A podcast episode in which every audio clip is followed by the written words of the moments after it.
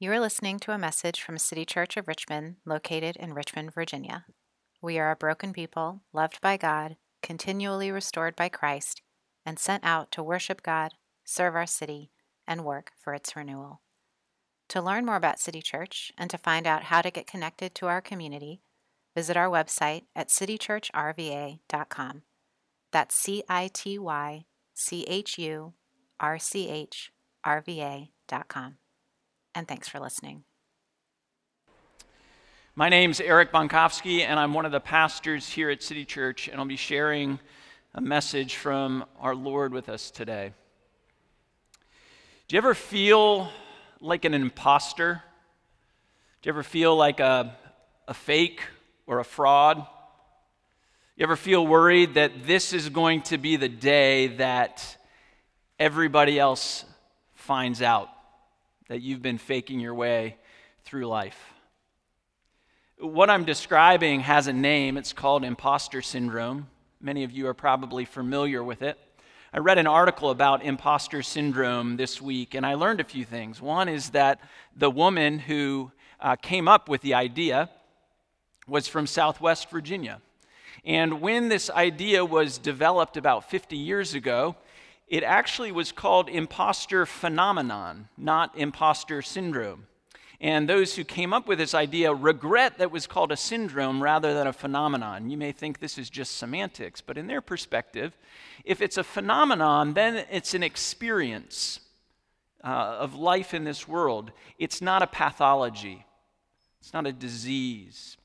And when it, we think about it as an experience, it makes a little more sense because then it's something that we all deal with. Right? We're not assigning some people to a syndrome and others not. We're just giving a name to what most all of us feel at some point. Maybe at work, maybe in relationships, and for some of us, maybe even here in a place like church. I feel like an imposter. I think each one of us is looking for something in life that addresses that feeling.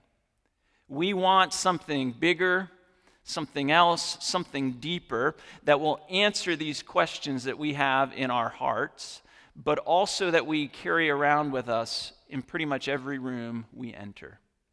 And today we're going to talk about this idea of feeling like an imposter as it comes to us in God's Word. Here at City Church, we've been working our way through the early chapters of the book of Exodus, the second book in the Bible. We've been looking specifically at the life of Moses, and we're going to continue that today in Exodus chapter 3. So we're going to read verses 11 through 22. If you have a Bible, open there now. These words are also printed in the worship guide, and you can follow along there if you'd like. Let's give this our attention because this is God's word for us. It says this But Moses said to God, who am I that I should go to Pharaoh and bring the children of Israel out of Egypt? He said, But I will be with you, and this shall be the sign for you that I have sent you. When you have brought the people out of Egypt, you shall serve God on this mountain. Then Moses said to God, If I come to the people of Israel and say to them, The God of your fathers has sent me to you, and they ask me, What is his name? What shall I say to them? God said to Moses, I am who I am. And he said, Say this to the people of Israel I am has sent me to you. God also said to Moses, Say this to the people of Israel The Lord, the God of your fathers, the God of Abraham, the God of Isaac, and the God of Jacob has sent me to you. This is my name forever, and thus I am to be remembered throughout all generations. Go and gather the uh, uh, elders of Israel together and say to them, The Lord, the God of your fathers, the God of Abraham, of Isaac, and of Jacob, has appeared to me, saying, I have observed you and what has been done to you in Egypt. And I promise that I will bring you up out of the affliction of Egypt to the land of the Canaanites, the Hittites, the Amorites, the Perizzites, the Hivites, and the Jebusites, a land flowing with milk and honey and they will listen to your voice. And you and the elders of Israel shall go to the king of Egypt and say to him, The Lord, the God of Hebrews, has met with us, and now please let us go a three days' journey into the wilderness, that we may sacrifice to the Lord our God. But I know that the king of Egypt will not let you go unless compelled by a mighty hand. So I will stretch out my hand and strike Egypt with all the wonders that I will do in it. After that, he will let you go. And I will give this people favor in the sight of the Egyptians. And when you go, you shall not go empty. But each woman shall ask of her neighbor, and any woman who lives in her house, for silver and gold jewelry and for clothing. You shall put them on your sons and on your daughters. So you shall plunder the Egyptians. This is the word of the Lord.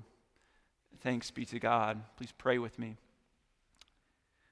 Father, you tell us in your word that the grass withers and the flower fades, but the word of the Lord endures forever. May that enduring word now bring us truth and hope and joy and peace as we strive to receive this, your holy word, in faith. We pray this in the name of Jesus. Amen. So, one of the challenges when we're reading Scripture is the challenge of remembering that the people who appear in the Bible are real people like you and me. Maybe especially, especially so with characters like Moses, heroes, men and women who did fantastic things, who, who delivered the people of Israel. But they were real human people dealing with issues and questions and doubts, just like you. Because what we encounter here in Exodus 3, in many ways, is Moses' version of imposter phenomenon. Even though Moses, just a few verses earlier in chapter 3, had seen the burning bush, what Harrison described last week as this theophany, this appearance of God, this manifestation of God Himself, the pre incarnate Christ in a bush. Now, just verses later, Moses is asking the question, but who am I? Who am I? And wondering as he thinks about the role that he's been given, the calling of God on his life, he questions, but what am I to say when they ask me, who's sending me? You see, Moses is feeling like an impostor both within himself and as he thinks about his potential audience, the people of Israel that God has called him to lead. God has drawn close to Moses, appearing in the burning bush, but he is racked with this existential question Who am I? I'm just a shepherd from Midian. And it's in response to Moses' doubt, it's in response to Moses feeling like an impostor that God tells Moses his name. Essentially, what's happening here is, is God is saying to Moses, the important question isn't who you are. The important thing is who I am. I want you to think about that for a minute because I think just as it applies to Moses, it applies to us as well. We walk through life and this question is nagging us Who am I? And God wants to say in the midst of it, it's the wrong question. Who am I? Who is God? Who is the Lord? Who is Yahweh? And so, what we have, the heart of this passage in Exodus 3, is God giving to Moses and to Israel, and by extension to us, He's giving us His name. He says, I am who I am. Scholars call this the, the tetragrammaton, which sounds like a transformer, but it's not. It just means uh, four letters. It's four Hebrew letters Yod, He, Vav, and He. So we kind of transliterate that as YHWH, Yahweh. It's the name of God. And this name was so revered by Jews throughout time that whenever uh, they came across it, while they were reading or while they were reciting scripture, they wouldn't even pronounce it. It was too holy for it even to cross their lips. And so, as they were reading, if they were reading this passage of Scripture, they wouldn't uh, say Yahweh, they would say Adonai, which translates into my Lord. Maybe you've heard that term used of God before. It means the same thing Yahweh, Adonai. And then it gets, it gets so complicated. They, they took the vowels of Adonai and then they placed those back on the consonants, YHWH, And they came up with another word that will be familiar to you Jehovah. It's another name for God. They had so much respect for these four letters, for this name that God gave to Moses, that they wouldn't even say it. And they came up with these other ways to communicate it Yahweh, Adonai, Jehovah, the holy name of God. And so in our English Bibles today, you, you may never have uh, noticed this before, but in a lot of English Bibles today, including the ESV, which we typically use, um, this word is translated as, as Lord, but it's written in uh, all caps, but small all caps. So you'll come across the word Lord written in all caps, and that means Yahweh. That's the divine name that God gives to Moses and gives to Israel here in Exodus 3. Okay, well, that's all some nice background, right? And the point of all of this is to, for you to, to appreciate just how holy and revered this name of God is. Remember, uh, last week we talked about the burning bush. What God is giving to Moses is the name equivalent of the burning bush holy, unapproachable, inexhaustible. So, Exodus 3 gives us these two different pictures of who God is, but it's the same God, it's the same point. What does all of this mean, though? What meaning does it carry in our lives? I want to explain a little bit about what this name means. And trust me, people have spent lots and lots of time explaining Yahweh, explaining Exodus 3. I'm not going to go into all of the details. I'm going to share two things that I think are really important for us to grasp, and then I'm going to apply it to our lives a little bit. First, the first thing this is not a new name. This is, this is not a new name of God, as though Exodus 3 is like some big surprise, some big uh, reveal, you know, God's own gender reveal party. It's not that. That's not what's going on in Exodus 3. It wouldn't make any sense given the context. Because remember the context of Moses, right? He's about to go to Israel and he wants to know on whose authority he's coming. He wants to establish his credibility, his street cred, as he returns to the people of Israel, right? And so he, he's going to cite an authority that is recognizable to Israel. He's going to cite a name that they would recognize. It's like if you're um, meeting someone for the first time. Maybe especially if you're in, in sales or something. Some of you work in sales, right? And, and you have to cold call people.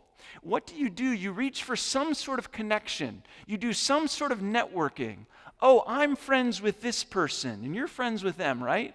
And you hope you've picked someone that they like and trust. That's essentially what's, what Moses is doing as he asks for God's name. Who should I say is sending me? And he says, Yahweh. I am.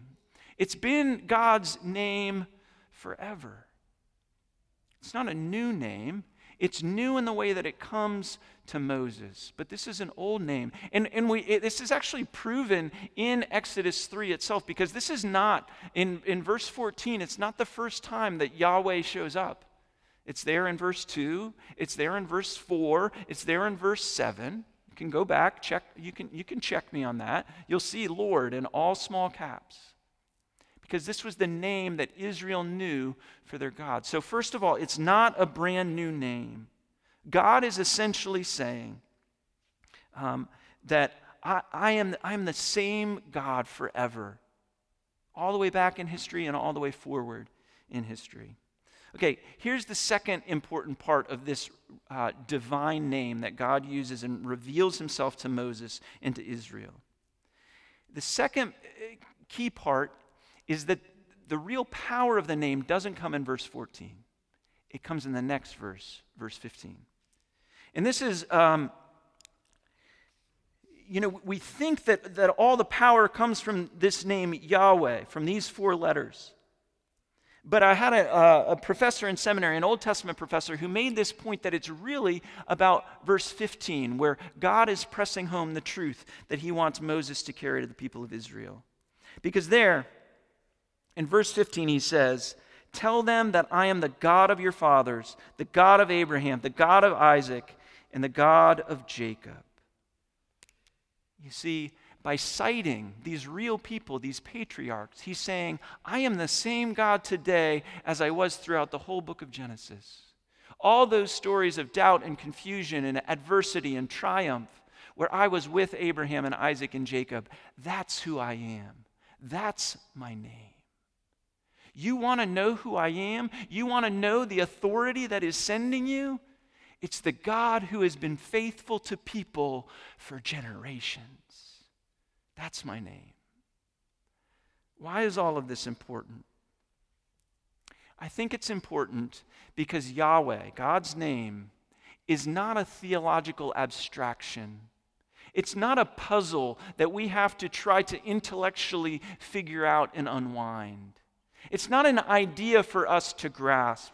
The name of God is really the story of God in his relationship to his people across time. The name of God is really the love of God made manifest in the lives of his people. Let me try to illustrate this a little bit. One of my favorite movies of all time is a movie called Amistad. Came out in 1997, before many of you were born. And it's the story of a mutiny on a slave ship that had come from West Africa. And the freedom of these former slaves that as they fought for their freedom. Now, I'm not going to tell you what movie, movie studio made the movie because I heard how that went for Harrison last week. And I know just how tough a crowd this is. In Amistad, Anthony Hopkins is one of the lead uh, actors, and he plays John Quincy Adams. He's uh, uh, has already been president. He's now, I think, serving in Congress. And he is in this role of giving advice to um, a character played by Morgan Freeman, who, uh, along with some other people, is defending these former slaves who led the mutiny on the ship, the Amistad. And it's what advice John Quincy Adams gives to these young lawyers that I want to focus on. Here's what he says He says, In the courtroom, whoever tells the best story wins. And then he says, asking about these slaves, what is their story, by the way? And Morgan Freeman's character at that point says, Well, they're from West Africa. And Anthony Hopkins responds and says, No. What is their story? Mr. Joadson, you're from Georgia. Does that pretty much sum up who you are? A Georgian? No. You're an ex slave who's dedicated his life to abolition, encountered many hardships and obstacles along the way. That's your story.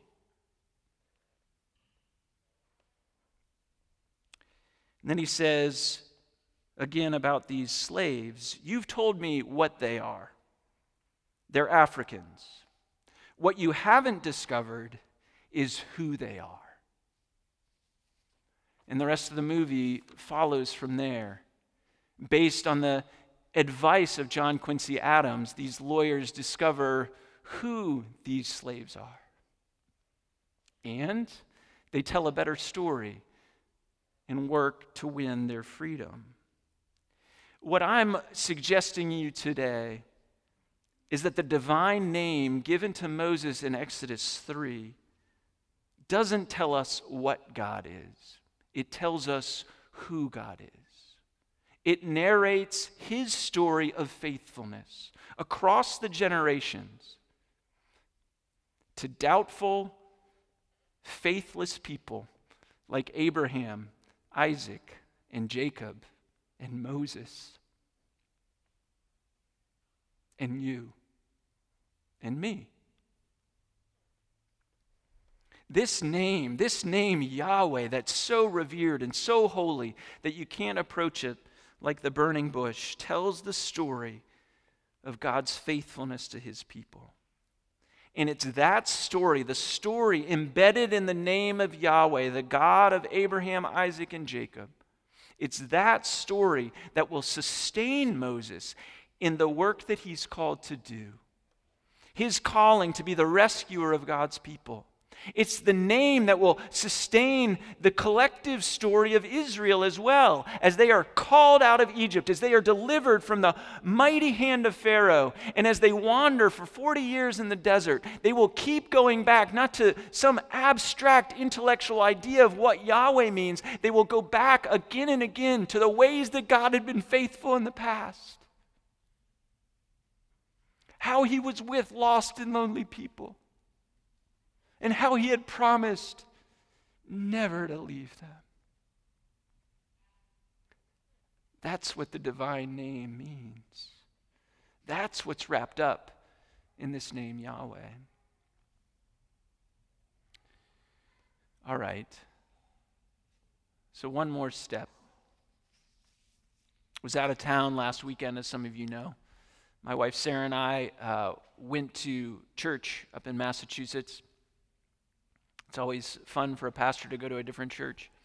We get in the car, we're driving back to our hotel, and uh, Sarah said something like, It was a pretty good sermon, but I think you would have probably talked a little bit more about Jesus. And I was glad she said that because she knows that I'm kind of a one trick pony when it comes to preaching. And she knows that there's always this turn in the messages where we have to talk about Jesus. And it's the same thing today. I've talked a lot about Yahweh. But you see, where we sit today is different from Moses. We're in a different place. Today, we know God's name even more fully than Moses did, even more fully than Israel did we have seen the fullness of Jesus Christ. And he tells a better story than even Yahweh does. We haven't come to a burning bush in the desert. We have come to the Word of God made flesh, made human, looking at us with human eyes, speaking to us with the gentle human words of Jesus Christ. We truly have experienced God drawing close to his people. We have come, you and I, as we encounter Jesus through the New Testament, through all that he did, we have encountered a gentle Savior, a rescuer with a strong arm, ready to deliver us we have come to the embodiment of a God who sees us and knows us to the very core. You see, in Jesus, we have come to the climax of the story. And, and notice the ways that Jesus, as we read about him in the New Testament, he uh, calls upon this earlier story. Even in the passage that Ben read for us from John 8, he says, Before Abraham was, I am. It's an allusion, an intentional allusion to the divine name. But he's saying, I fulfill this. And he goes on to say it again and again. He says, I am the way, I am the truth, I am the life, I am the bread of heaven, I am the living water. All that promise of God his promise to be with Abraham, Isaac, and Jacob, his promise of faithfulness, his promise to never leave us or forsake us. It is fulfilled in Jesus, and we know that name. So today, friends, draw strength, not just from the divine name Yahweh as it was re- revealed to Moses, draw strength from the name of Jesus Christ. The name that Paul tells us is above every name, that at the name of Jesus, every knee will bow and every tongue confess that he is Lord. For as the book of Acts tells us, and as Paul tells us in Romans, there is salvation in no other name than the name of Jesus. Jesus. This name, again, that isn't a theological abstraction. It is a name that tells the story of God's relationship with a wandering people, people like you and me. So, what do you do, friends, when you feel like an impostor? When the doubts start bubbling up or the doubts start coming in wave after wave? Don't look at yourself. Look to God. Look to Jesus. Call upon his name. And remember the story of faithfulness that that name represents. Remember the story of God's love for you. Because that is the only thing that can deal with this imposter phenomenon, this gap, this existential gap that we all feel. Some of you may know that over the last six months, I've started volunteering as a young, li- as a young life leader at um, Maggie Walker High School, where my daughter goes to school. And it's been a, a great case study in imposter syndrome. Nothing like a 46 year old walking up to a high school and feeling like, man, I don't belong here, do I? And all those doubts that we face at work and in relationships, maybe even here at church, they all come bubbling up. But there's been a difference for me being a leader now as opposed to 25 years ago.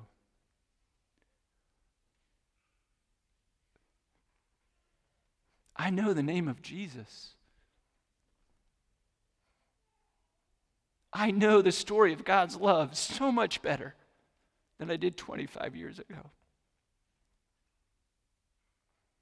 And if I get ghosted by a teenager, if a 14 year old won't reply to my text message, that's okay. Because God has promised to be with me. And his love will never grow cold. Let's pray.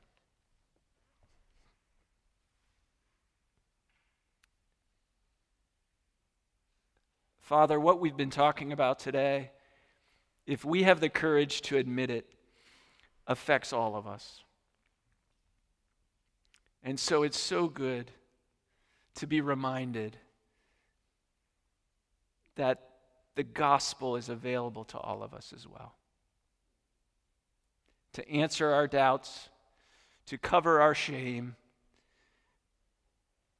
to atone for our guilt and to restore to our lives and our hearts a purpose that's so much bigger than ourselves. Father, I pray today that we would put our trust in the name of Jesus, knowing what a beautiful name it is. And that in that name, Jesus, the story of your love for a wayward people is told. And so we pray all of this today in the name of our Lord and Savior, Jesus. Amen.